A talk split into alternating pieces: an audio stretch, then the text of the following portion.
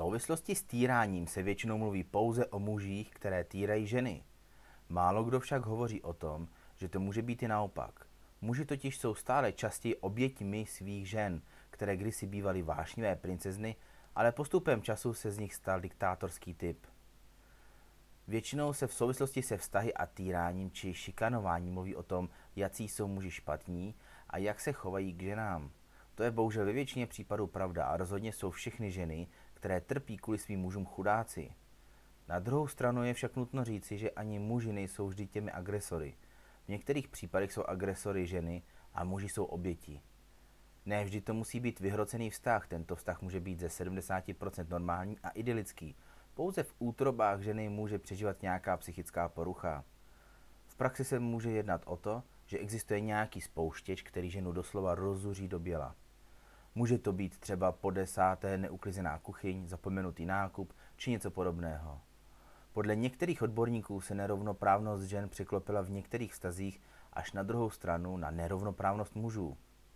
Podle psychologa Jeronýma Klimeše vždy byli muži takzvaně pod pantoflem. Spolu s rozvíjícím se blahobytem však dramaticky stoupá počet dětí, které vyrůstají v tvrdém matriarchátu. To znamená, že veškerá důležitá rozhodnutí dělají pouze ženy a muži mají v podstatě okrajovou funkci. To může konec konců souviset i s tím, že stále více dětí se také rodí svobodným matkám.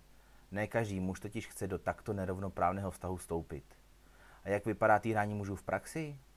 Nejlépe je to popsáno podle pana Klimeše ve filmu Čas sluhů. Muži mlčí a musí pozorovat, jak se jim vášnivý vztah rozpadá a jejich děti se jim odcizují. Z životní partnerky se stává diktátor a děti mají k otci stejný postoj jako matka.